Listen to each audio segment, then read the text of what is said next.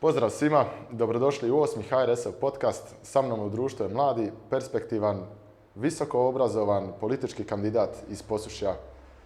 Ovaj, nositelj liste Zapadno-Hercegovačke županije Ivan Landeka. Do- Dobrodošao u osmi HRS-ov podcast. Dobar dan i hvala ti Gordane na pozivu. Ovako, budući da si relativno novo političko lice, nositelj si liste Zapadno-Hercegovačke županije HRS-a, prije si mi pričao da si živio u Zagrebu, studirao tamo pa došao natrag. Možeš li se ukratko predstaviti tko si, e, za što te nagnalo da iz Zagreba dođeš, da se politički aktiviraš i zašto HRS? Evo, znači ukratko da se predstavim, ja sam Ivan Landeka, predsjednik sam HRS-ova ogranka u Posušju. Znači, rodio sam se i odrastao sam u Posušju gdje sam završio osnovnu i srednju školu. Znači, kasnije odlazim u Zagreb e, studirati, onda se vraćam poslije u, u Posušje. Razlog zašto sam se odlučio baviti politikom, znači ja sam, od malena sam bio, kako, kako da ti kažem, ispolitiziran. Gledao sam, gledao sam, ne znam, tri, četiri puta dnevno dnevnik i ono, zanimalo me dosta politika. Da, od malih nogu. Da. Poslije sam, znači, kad sam tijekom mog boravka u Zagrebu nisam bio član nikakve političke stranke, ali sam indirektno sam ovaj, bio uključen političke procese. Šta mislim po tome? Ovaj, sudjelovao sam, znači, volontirao sam za dva referenduma, sam skupljao potpise za referendum ovaj, o promjeni izbornog zakona, ali u Hrvatskoj. I poslije toga sam isto volontirao ovaj, u referendumu za ukidanje COVID potvrda. Također sam, također sam ovaj, sudjelovao prosvjedu nakon ove presude našim ovih šestorici, ovaj, našim generalima. I ono, sudjelovao sam i u raznim studentskim udrugama, bavio sam se pisanjem za studentske časopise, e, bavio sam se glumom, ono, uvijek sam bio uključen neki Da, društveni i politički život. Uh, poslije, poslije toga, znači, sam odlučio doći vamo, a razlog, razlog tome je zato što su mi i mama i tata su ovaj, rade u inozemstvu. I mene to ponukalo jer, jer ne želim ja živjeti u, u inozemstvu, želim izrazivati svoju budućnost ovdje Da. u Posušu, u BiH. Ovaj, to je možda glavni moj motivator da se bavim politikom, jer vidim puno ljudi ovaj, ovdje ide vani, grad propada, država propada, to je bio glavni moj motivator. A zašto konkretno sam se odlučio za HRS? Kad promatram HRS i ostale političke stranke u- BiH sa hrvatskim predznakom, ovaj, pa HRS se po meni od njih zato što do kraja, znači principijelno zastuplja stavove Hrvatske u BiH. Znači, druge stranke će zastupati hrvatske stavove, ali dok nisu u kolezi s njihovim Da, dok njima odgovara. dok, dok nisu u kolezi s njihovim financijskim interesima. Kad gledam, ovaj, kad gledam situaciju u BiH i u, u našem gradu, znači ni- nimalo se nije promijenila od situacije u bivšoj Jugoslaviji, znači država se promijenila, ali sustav Da, i režim je ostao isti. Kad gledate za zapošljenje, za zapošljenje vam treba isk- stranačka iskaznica, samo što se sad to zove, samo što se ta partija sad zove Hrvatska, prije Jugoslavenska, to je nebitno. Da, Kad gledate taj politički sustav, znači dvije trećine ljudi živi od javnog sektora. Mi mentalno se i ekonomski nismo još dis- distancirali od tog jugoslavenskog sistema, ostali smo negdje u tranziciji, po meni.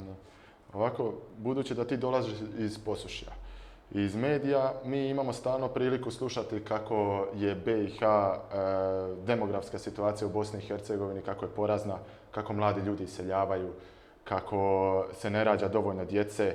Mnogi se pozivaju na popis iz 2013. godine, ali upitno je koliko je i on vjerodostojan ako u obzir uzmeš da je prošlo gotovo 10 godina od kad je napravljen i koliko bi idući popis bio vjerodostojan kad bi se napravio, ako bi se napravio.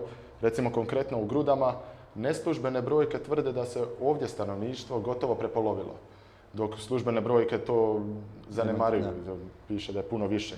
Tako da, evo, ti si iz Posušja, za koje mediji vole tepati kako je najmlađa općina u državi, kako se najviše djece rađa, najviše vrtića otvara. Pa evo, što ti misliš o tome? Koje je tvoje stajalište? Ja protiv tog epiteta ne bi imao ništa, ja bih volio da je tako, ovaj, ali jedna je situacija ovaj, na papiru, a druga situacija u realnosti. Ja sam čitao, znači prema zadnjem popisu stanovništva iz 2013. počeo ima negdje uh, 20.477, eto, to je točan broj. A po meni realan broj je možda za trećinu manji, sad ćete vi reći, to je dosta puno, ali kad sam gledao sad ovaj popis ovih birača, sk- skinuo sam u PDF-u i gledam ono, tipa, bar za svoju Da, lokalnu da. zajednicu, gledam, pola tih ljudi nema, ili su, ne znam, vani, ne znam, Njemačka, živi, Austrija, da, nisu ovdje, da. da. Kad gledam a, i kad gledam neke podatke tipa sa Zavoda za, za zapošljavanje kad usporedim ih sa brojem sa popisa stanovništva vidim da je to dosta nerealno. Kad gledam, usporedite broj zaposlenih u nekoj općini ili tipa u našoj županiji, kad usporedite sa brojem stanovnika, gledate, ne, ne, ne može, ne znam, jedna osoba rad za, za pet ljudi, tipa Da, da jedna da. plaća održava pet ljudi. Znači, usporedio sam taj broj, gledam, tipa, u našoj županiji najbolje stoji Široki brijeg, što se tiče odnosa zaposlenih i e, broja stanovnika u županiji, zatim ide u Grude, Podsjeća najlošije stoji Ljubuški. Da. Dobro, s tim da je široki brijeg najmanje loš. Da, Ali najmanje svi- loš od- od- Svi, svi su još da. gori, da. Da, nije to sad neko pohvaljivanje kad se natječeš u nečemu lošem. Da, da, da, da, opet si zadnji u gradu. Ne. Ovaj, Evo, navest ću ti primjere, ovaj, čitao sam neke analize tipa KBF-a i PMF-a u Zagrebu, zašto, zašto ljudi se iseljavaju. Znači, materijalni razlog nije, možda, nije glavni razlog iseljavanja. da. Glavni razlog su korupcija, nepotizam, zapošljavanje preko veze.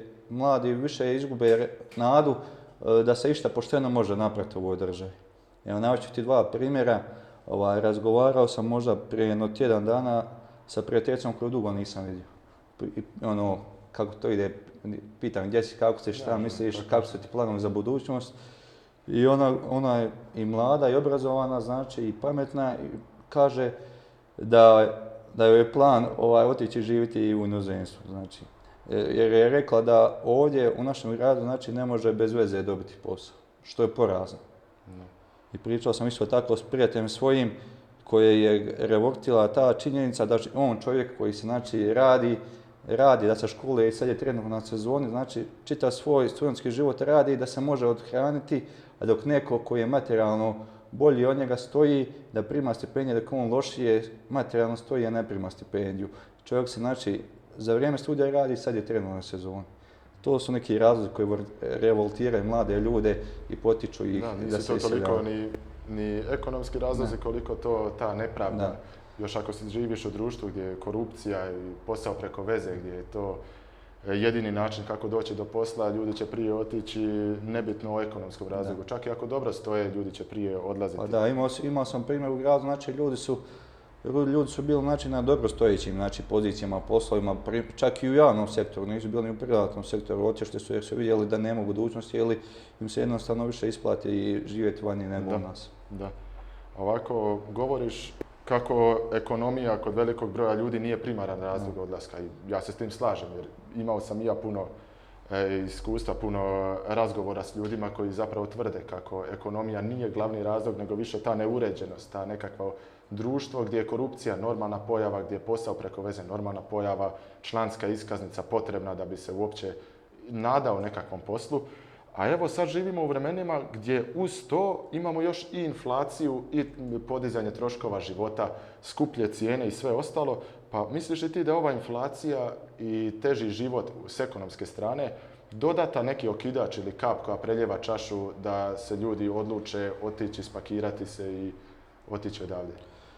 Pa ja mislim da je, jer kad pratiš sve ovaj, parametre i postotke iseljavanja, ovaj, vidiš da iz godine u godinu iz godine u godinu, znači sve je veći i veći postotak iseljavanja. Sad nemamo relevantne podatke za možda ovo zadnje razdoblje, jer je inflacija se ova tek desila ovaj, početkom rata u Ukrajini i ona je eksponencijalno rasla. Možda malo prije. Da. Ovaj, znači u nas je inflacija, koliko sam čitao, na 16% na nekoj državnoj razini. Tako S tim, tvrde, s tim da su neki proizvodi, ne znam, neki traženiji proizvodi za koje je potražnja veća, rasli ekspo- dosta više nego, nego po cijeni nego ovi nego od tih 16% tipa kad gledaš ovaj, koliko cijena piletine bila prije, koliko ne znam, cijena ulja bila prije ili cijena goriva. Da. Po meni, ovaj, po meni bi, kako, kako se boriti protiv te inflacije, Naj, najbolja stvar je učiniti što su radile susjedne nama zemlje, tipa Hrvatska i Mađarska. Tipa smanjiš smanjiš PDV ili ograničiš cijenu nekih živežnih namirnica. Tipa, ja mislim da sve europske zemlje imaju dvije stope PDV-a. Imaju jednu stopu koja je tipa glavna osnovna stopa PDV-a, što je u nas 17%. Ja bih preporučio da se ova stopa PDV-a na živežne namirnice, tipa hranu, lijekove, higijenske potrepštine stavi na 5%. Da država preuzme taj teret e, inflacije na sebi. Da, da se okane dijela kolača. Ali zašto to ne čini? Ovaj, jer kad je veća inflacija, kad je veća inflacija, ista ti je ova stopa oporezivanja, ti ćeš, ti, ti ćeš sebi uprihodovati više u proračun. Oni će se hvaliti kako je tipa ova fiskalna godina dobro završila, kako su prihodovali toliko novca u proračun, ali kad paralelno ovaj, rastu svi troškovi, to ti ništa ne znači, ali tako će nekoga možda privući neki politički pojen na tu stvar. Je, je, prema ekonomistima, e, proračun u BiH je oko nekoliko stotina e, milijuna maraka prihodovan dodatnog novca samo zahvaljujući poreza zato što smo mi kao građani primorani kupovati skuplje proizvode i samim time davati više, više kroz poreze. Evo, sorry ako te pretam, znači tipa ako je ti pilot, da ne znam, prije inflacije, to je znači najminca koja je uduplo otišla što se tiče cijene. Ako ona, ne znam, koštala 8 maraka po kilu prije ovoga inflacija sad košta, ne znam, 16, to je razlika Znači, to ti je razlika 100%, a kad gledaš znači, u cijeni, 17% od 8 to ti je negdje 1,30, evo sad izračun 1,35. A kad gledaš od 16, to ti je već 2,7 maraka. Da, primjetno, primjetno. Da. a uz to s čime se sada suočavamo, imamo i korupcijske afere i skandale, izdaje nacionalnih interesa, o tome često slušamo, tome svjedočimo, ali za neke afere se ne bi ni čulo da nije HRS-a. Recimo ti dolaziš iz Posušja, iz općine koja je e, poprilično pogođena jednom od najvećih afera u zapadno-hercegovačkoj županiji. Pa znaš li ti možda neke, neka nova saznanja ili što bi nam mogao podijeliti s nama? Nažalost, kao što se rekao, živimo u BiH i korupcija je više pravilo nego iznimka. Kad čitaš, ne znam, novine ili kad listaš kad pretražuješ portal po mobitelu, ne znam, laptopu, ono svaki dan iz nekog medija ti iskače, evo jedna afera, evo druga. Ovaj, Moram pohvaliti tu naše kolege iz Širokog brijega koji su otkrili i raskrinkali tu ovaj, korupcijsku hobotnicu što se događalo u našem domu zdravlja. A evo, za one koji nisu upućeni, znači jedan liječnik koji je vanjski suradnik ovaj, Doma zdravlja u Posušju u razdoblju od 31.8.2020. do 10.3.2021. Ovaj, izdavao lijekove, to jest uzmao šifre, to jest identitete drugih liječnika i tako izdavao recepte za lijekove, a te lijekove uopće pacijenti nisu koristili. Znači on je slao taj, te recepte ovaj, jednoj e, apoteci u širok, to je ljekarni u širokom brijegu, ona je izdavala ove fiskalne račune. Bez da ikome prodavali. Da, bez da ikome prodavali. Znači onda su oni ovaj, tako oštetili zavod za javno zdravstvo ovaj, za oko 300 tisuća maraka, što se zna do sada. Vjerojatno je taj iznos u realnosti dosta i veći. Da. To je problem, evo sad imam problema sa ocem koji je, ovaj, imam problema sa kamencom bubrežnim u Mostaru i sad zbog takvih likova ja moram njemu kupovati WC papir kad idem u, bolnicu. Da, da, točno zbog takvih stvari, zbog takvih afera. Ne, ne znamo je liko do sada bio eh, pozvana odgovornost ili odgovara? Ja, ja, mislim da do, sad nije, evo, ovim putem pozivam institucije da rade svoj posao i da češćalju i ostale javne ustanove, jer ovo ja mislim što amerikanci kažu tip of the iceberg, jer ako oni počnu češljati i ostale institucije, to je samo vrh sante da znači oni još dosta korupcijskih afera u ostalim institucijama. nažalost. Ovaj, dogodila se i prirodna katastrofa u parku prirode Blidinje. E, civilna zaštita, mislim da je Zapadno-Hercegovačke županije, je pozvala e, oružane snage BiH, helikopter njihov i hrvatske kanadere i kasnije su oni došli i pomogli sa, sa e, požarom. Znakovito je kako niko od javnih osoba ili izabranih političara nije puno pridavao pažnje ovom požaru. Možda je to nekakav odraz zato što je toliko puta obećava nekakav kanader da sada se ne žele oglasiti po tom pitanju da ih ne bi neko držao odgovornim. Recimo, premijer Županije Zapadno-Hercegovačke se po ovom pitanju oglasio punih više od tjedan dana nakon što požar guta sve pred sobom i nakon prozivki medija, dok neki drugi se nisu nikako oglasili, pa čak ni premijer federacije, pa ni premijer HNŽ-a ili susjednih županija, HBŽ-a također. Tako da, prije nekoliko mjeseci, što se Blidinja tiče, e, htio se progurati zakon, federalni zakon u kojem bi se iz parka prirode prenamijenio u nacionalni park gdje bi pripao federaciji. Evo, pošto je to pitanje e, iz tvoje stručnosti, koje je tvoje stajalište u vezi toga? Evo, mene moram na početku reći da me žalosti to što se događa u Blidi. Jer ja sam tu emocionalno vezan, pošto i mi baka i djeca se bave stočarstvom, ja sam svako ljeto gore ovaj, provodim na Blidi. Što se tiče znači, zakona o tim nabavci kanadera, već je bio, ja projekt jedan raspisan 2009. godine. I otac, otac ja još dva puta neki natječaj razni raspisivani, a kanader, to jest e-traktori nisu nabavljeni uopće. Po meni to je jedan nepristupačan, jako nepristupačan teren i bez potpore zračnih snaga tu se ne može ništa konkretno napraviti. A, ovaj, što se tiče zakona o nacionalnom parku Blidinje, ja sam, ja sam čitao znači taj zakon, ja se slažem u onom dijelu koji je fokusiran na zaštitu tipa flore i faune, znači da se zabrani neka eksploatacija, ne znam, biljnih i životinjskih biljaka i životinja sa područja parka. Ali problem je tu u prenošenju nadležnosti. Mene, mene to revoltira kao mlada čovjeka i čovjeka koji voli svoj kraj pa i blidinje, da neko će se odreći, ne znam, prihoda tipa koji bi park prirode kao takav zarađivao i prenio ih na razinu federacije. Kad gledamo iskorištavaju tipa harače našu županiju od, od, od, kad smo u federaciji. Znači, kad gledamo našu županiju, on, ne kažem to što sam lokal patriot, ali naša županija je ekonomski superiornija od većine županija u federaciji. I kad gledaš uplaćene znači, prihode, znači poreze koji idu u Sarajevo, oni su 7 puta veći nego što mi dobijemo novac iz Sarajeva. I sad, koji je moj plan za moj prijedlog jedan za uređenje ovaj, parka prirode Blidinje, moj je plan da svaka općina koliko ima postotka površine u parku prirode, da toliko sudjeluje proračunski i da toliko u sredstvima, ako, ako park prirode posluje zobiti, toliko da se njima vraća novaca. Da, to je bilo jedino pošteno. Da, a i što se ti, da se osnuje neko jedno poduzeće po tom principu. A što se tiče nekih ovaj, privatnih objekata koji se nalaze u parku, ako bi se stavili pod ovaj, neku zaštitu zbog uh, novog zakona, zbog dizanja znači nadležnosti sa parka prirode na nacionalni park, da se isplati neka kompenzacija za ljude koji, koji posjeduju te objekte. Da.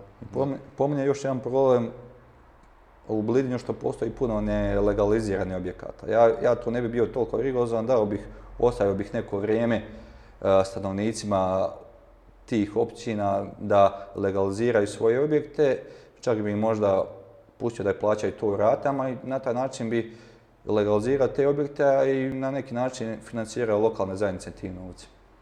Je, je, tako je. Mislim, Blidinje je trenutno kao park prirode podijeljeno u tri županije. Svaka od tih županija ima svoje udjele u njemu. A kada bi se izglasao federalni zakon, onda bi se čitav taj park prirode postao bi nacionalni park i to bi se e, prebacilo pod ingerenciju federacije. I ako još uzmeš u obzir da su županije jedini stup konstitutivnosti Hrvata, ovo bi bio samo još jedan pokušaj gdje bi se e, slabila moć županija u korist federacije. Tako da, ako sve to uzmeš u obzir, kakva je nekakva tvoja vizija Bosne i Hercegovine kao države? A moja vizija znači Bosne i Hercegovine kao države. Nažalost, BiH je po svim ovim parametrima kad je gledaš i ekonomskima i stopama korupcije, znači po indeksu percepcije korupcije, ja mislim da smo mi treća zemlja u Europi. E, ispred nas su samo Rusija i Ukrajina. A kad vidiš u kakvom su stanju Rusija i Ukrajina, to, to, to nije ni malo pohvalno. Kad gledaš po stopi nezaposlenosti su mladi, ja mislim da smo mi tu neki rekorderi, ja mislim da je oko 60% ako se ne je stopa nezaposlenosti mladi. Znači, moja vizija, moja vizija se uvelike slaže sa vizijom HRS-a koju je još predložio 2014. znači teritorijalni preustroj BiH. Znači da Vašingtonskim sporazumom i 1994. znači uređena federacija BiH i potpisano je između Hrvata i Bošnjaka ovaj, u domovinskom ratu. Sad imamo, što se tiče uređenja federacije, ona je podijeljena na 10 županija, odnosno kantona. Problem sa tih deset županija, odnosno kantona, je svaki taj kanton županija imati i svog predsjednika, i ministre, i njihove zamjenike, i svu tu neku administraciju koja ide uz njih. Sve to nas košta. Kad gledaš, kad gledaš ovaj prijedlog ovaj HRS-a koji bi podijelio federaciju u dvije velike županije, to bi se rezalo znači administraciju za 58%, odnosno 569 e, zaposlenika bi se rezalo na 238, što uvelike znači... Ogroman, da. Ogrom, Što je jedna ogromna stvar koja bi uvelike znači i smanjila mogućnost za korupciju. Kad imaš toliko razina vlasti, to ti samo ovaj, svaki te čovjek čeka na jednoj razini vlasti da, da ima ovdje 50, da ima ovdje 100, da ga podmažeš da neki njegov projekt prođe. Znaš kako to u nas je. Je, je, je.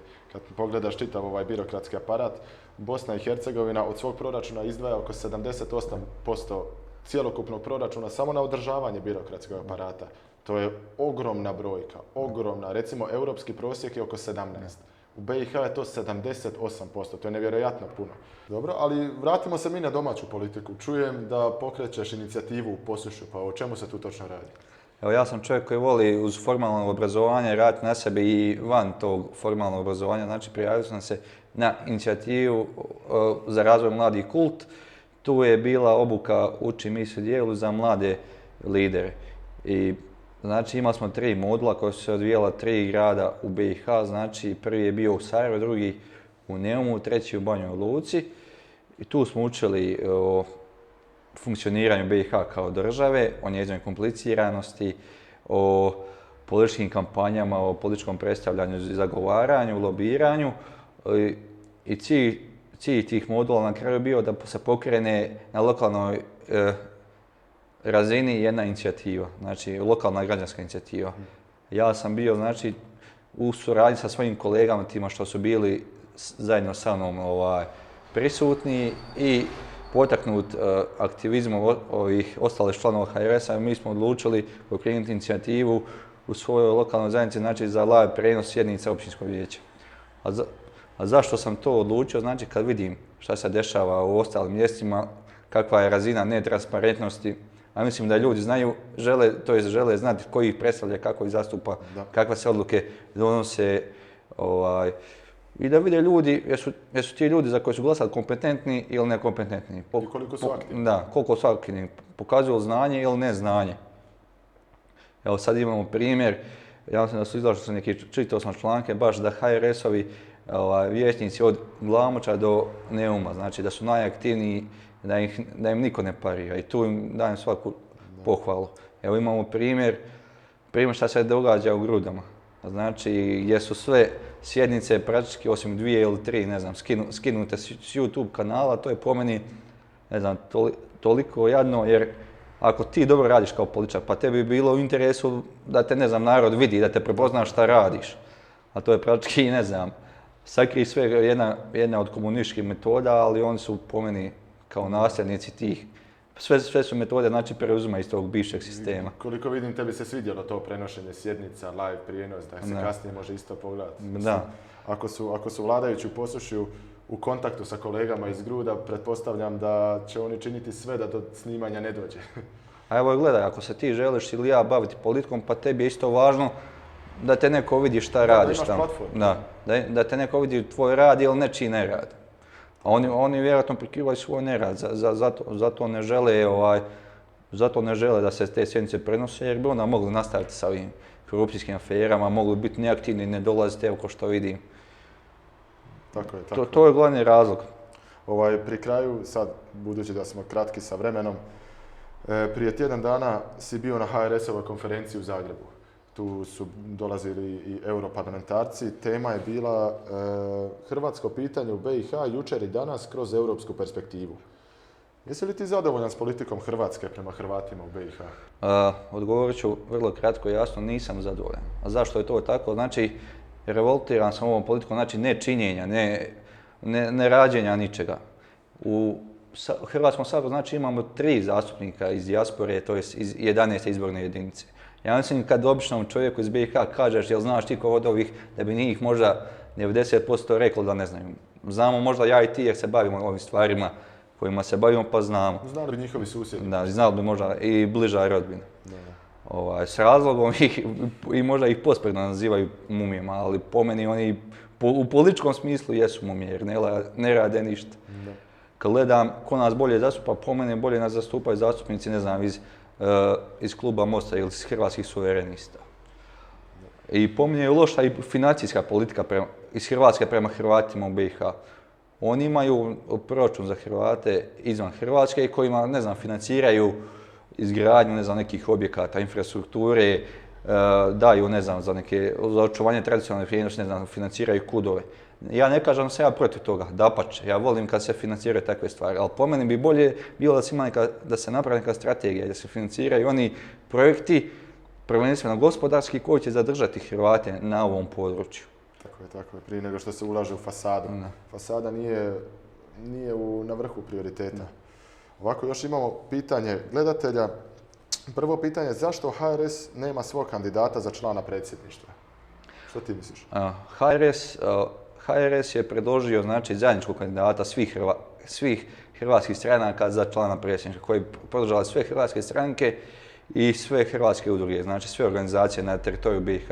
Međutim, taj prijedlog je odbijen.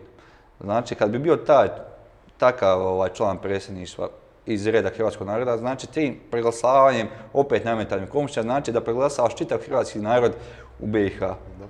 Nažalost, taj prijedlog je odbijen, a što se tiče gospođe Borjane Krišto, ona mene iskreno neće motivirati da ja nju zaokruženo stavim Iksić pored njezinog imena na, uh, kad, na dan izbora. I kad gledam ono što se događalo u Livnu, zadnji put kad su bili izbori, ja mislim da je tri, ne znam, 13 ili 14% uh, ovih listića biračkih bilo nevažeći. To dovoljno jasno kaže što, što i li, i livnjaci misle o njezinoj kandidaturi. Da, da. Drugo pitanje je bilo, jeste li zadovoljni radom vijećnika HRS-a u općinskom vijeću ili gradskom vijeću? Evo, kao što sam rekao, malo prije sam ih pohvalio. Ova, znači, u Mostaru, Čapljini, Širokom, Glavnoću, Širokom brijegu, znači, ja mislim da je e, u Širokom brijegu, znači, u čitavoj BiH naš e, općinski vijećnik bio najaktivniji, ako, se, ako, ako me dobro pamćenje služi, po sad nekim člancima kojim sam čitao. Znači, i govorio bi i kolegama iz suprotnih stran- stranaka, nek se ugledaju na nas i nek postanu aktivniji. Da. Ovaj, imaš li kakvu poruku za kraj? Evo, moja poruka za kraj znam da je većina ljudi ogorčena politikom i da je smatra nečasnim poslom. U vladajućoj strukturi odgovara i možda i takav način razmišljanja, da su ljudi demotivirani. Kad gledamo, ne znam, zadnje rezultate u izlaznosti, evo mogu reći za svoju općinu, znači zadnji, put, ja mislim, na lokalnim izborima da je bila, bila izlaznost 33%. Na ovim općim izborima nešto veća izlaznost bude oko 40%, ali primijećen je, ne znam, zadnjih 10 godina primijećen je trend ovaj, snižavanja izlaznosti. Tu su možda dva faktora bitna. Jedan je možda iseljavanje, a drugi je možda i demotivacija i zasićenost ljudi politikom. Ja poručujem ljudima da je došlo vrijeme za promjene, da je došlo da se u policiji aktiviraju ljudi bez nekih repova, bez korupcijskih afera i skandala koji se vežu za njih. Ja vjerujem u generaciju mladih, poštenih ljudi koji su neiskvareni, koji će se boriti za neke promjene. Znači, vjerujem u tu generaciju promjene. Hvala ti Ivane što si sudjelovao na ovom podcastu. Bilo mi ugodno pričati s tobom ovako otvoreno. Eto ga, dragi gledatelji, hvala vam što ste pratili ovo. Ako vam se sviđa, slobodno lajkajte, komentirajte, dijelite. Bio ovo Ivan Landeka, nositelj e, za Županijsku skupštinu Zapadno-Hercegovačke županije. Hvala vam i svako dobro. Hvala vama na pozivu.